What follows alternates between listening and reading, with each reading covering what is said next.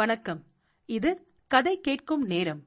இன்று தா. கோவிந்தன் அவர்கள் எழுதிய ஏட்டில் இல்லாத மகாபாரத கதைகள் தொகுப்பில் இருந்து பாஞ்சாலி ஏன் சிரித்தாள் என்ற கதையை கேட்க போறீங்க.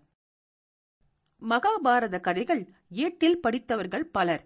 ஆனால் அக்கதைகளை ஏட்டில் படிக்காதவர்களிடையே பல வேறுபட்ட கதைகள் வழக்கில் உள்ளன. அவை ஏட்டில் இடம்பெறாத நாட்டுப்புற கதைகள். செவிவழி கதைகளாக வழங்கப்பெறும் அக்கதைகள் மூலம் பல அறநெறிகள் கற்பிக்கப்படுகின்றன. மனிதர்களின் மனங்களை பக்குவப்படுத்துவதற்காகவே கதைகள் பிறந்தன. அவை ஏட்டு வடிவ கதைகளாக இருந்தாலும் செவிவழி கதைகளாக இருந்தாலும் நன்மை பயப்பவைகளே தவிர தீமை விளைவிப்பன அல்ல. பாஞ்சாலி ஏன் சிரித்தாள்? கதையை உங்களுக்கு வாசிப்பது ராரா. பாரத போரில் வீடுமர் பீஷ்மர் அர்ஜுனன் அம்பால் அடிபட்டு வீழ்ந்தார். வீடுமர் பெருஞானி பகவான் பரசுராமனின் மாணக்கர். அவர் விரும்பும் போதுதான் அவர் உயிர் பிரியும். அத்தகைய வரத்தை அவர் தந்தை சந்தனு அளித்தார். அவர் அம்பு பட்டு வீழ்ந்த காலம் தட்சிணாயனம். உத்தராயண காலத்தில் உயிர் துறந்தால்தான் மோட்சம் கிட்டும். ஆதலால் உத்தராயணம் வரும் வரை அர்ஜுனன் அமைத்துக் கொடுத்த அம்பு படுக்கையில் படுத்திருந்தார். அப்போது தருமன் அவரை வணங்கி அரச நீதி அறிவுறுத்தும்படி வேண்டினான். கண்ணபெருமானும் அரச நீதியை தருமனுக்கு கூறும்படி வற்புறுத்தினான். அம்பு படுக்கையில் படுத்துள்ள துன்பத்தையும் பொருட்படுத்தாமல் வீடுமர் அரச நீதி கூறத் தொடங்கினார்.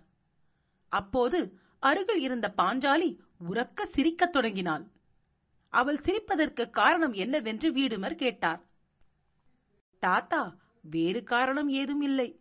தாங்கள் பெருஞானி. நல்லமர முழுவதும் அறிந்தவர் உலகிலேயே உயர்ந்த குறிக்கோளோடு வாழ்ந்தவர். அப்படி இருந்தும் துரியோதனன் சூதாட்டம் என்னும் வஞ்சனையால் எங்கள் நாட்டையே பறித்துக் கொண்ட போது அரச நீதி துரியோதனனுக்கு கூறவில்லை. துச்சாதனன் என்னை மானபங்கப்படுத்திய போதாவது அறிவுரை கூறி தடுத்திருக்கலாம். எங்களை காட்டுக்கு அனுப்பாமல் தடுத்திருக்கலாம்.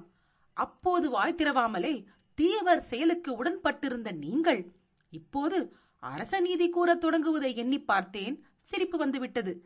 என்றாள் பாஞ்சாலி. குழந்தாய் பாஞ்சாலி நீ நினைத்ததும் சிரித்ததும் ஞானமானவைதாம். அதற்குரிய காரணம் சொல்ல நான் கடமைப்பட்டுள்ளேன்.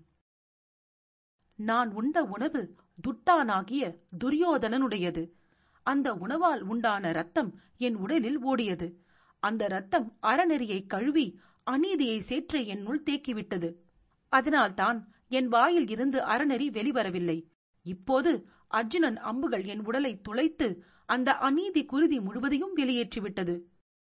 இப்போது என் உடலில் ஓடுவது இறை பக்தியாகிய குருதி. அதனால்தான் அறநெறி கூற என் உணர்வு என்னை தூண்டுகின்றது.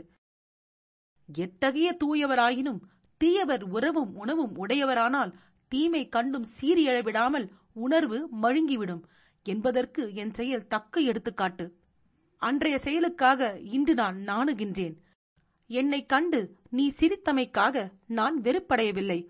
மாறாக உவப்பு அடைகின்றேன் என்று கூறிவிட்டு தருமனுக்கு அரச நீதி கூறத் தொடங்கினார் வீடுமர். பாஞ்சாலி ஏன் சிரித்தாள்? கேட்டதற்கு நன்றி. உங்கள் கருத்துக்களை கீழே பதிவிடுங்கள். மற்றும் உங்கள் நண்பர்களுக்கு கதை கேட்கும் நேரத்தை பகிருங்கள். நீங்கள் எழுத்தாளரா?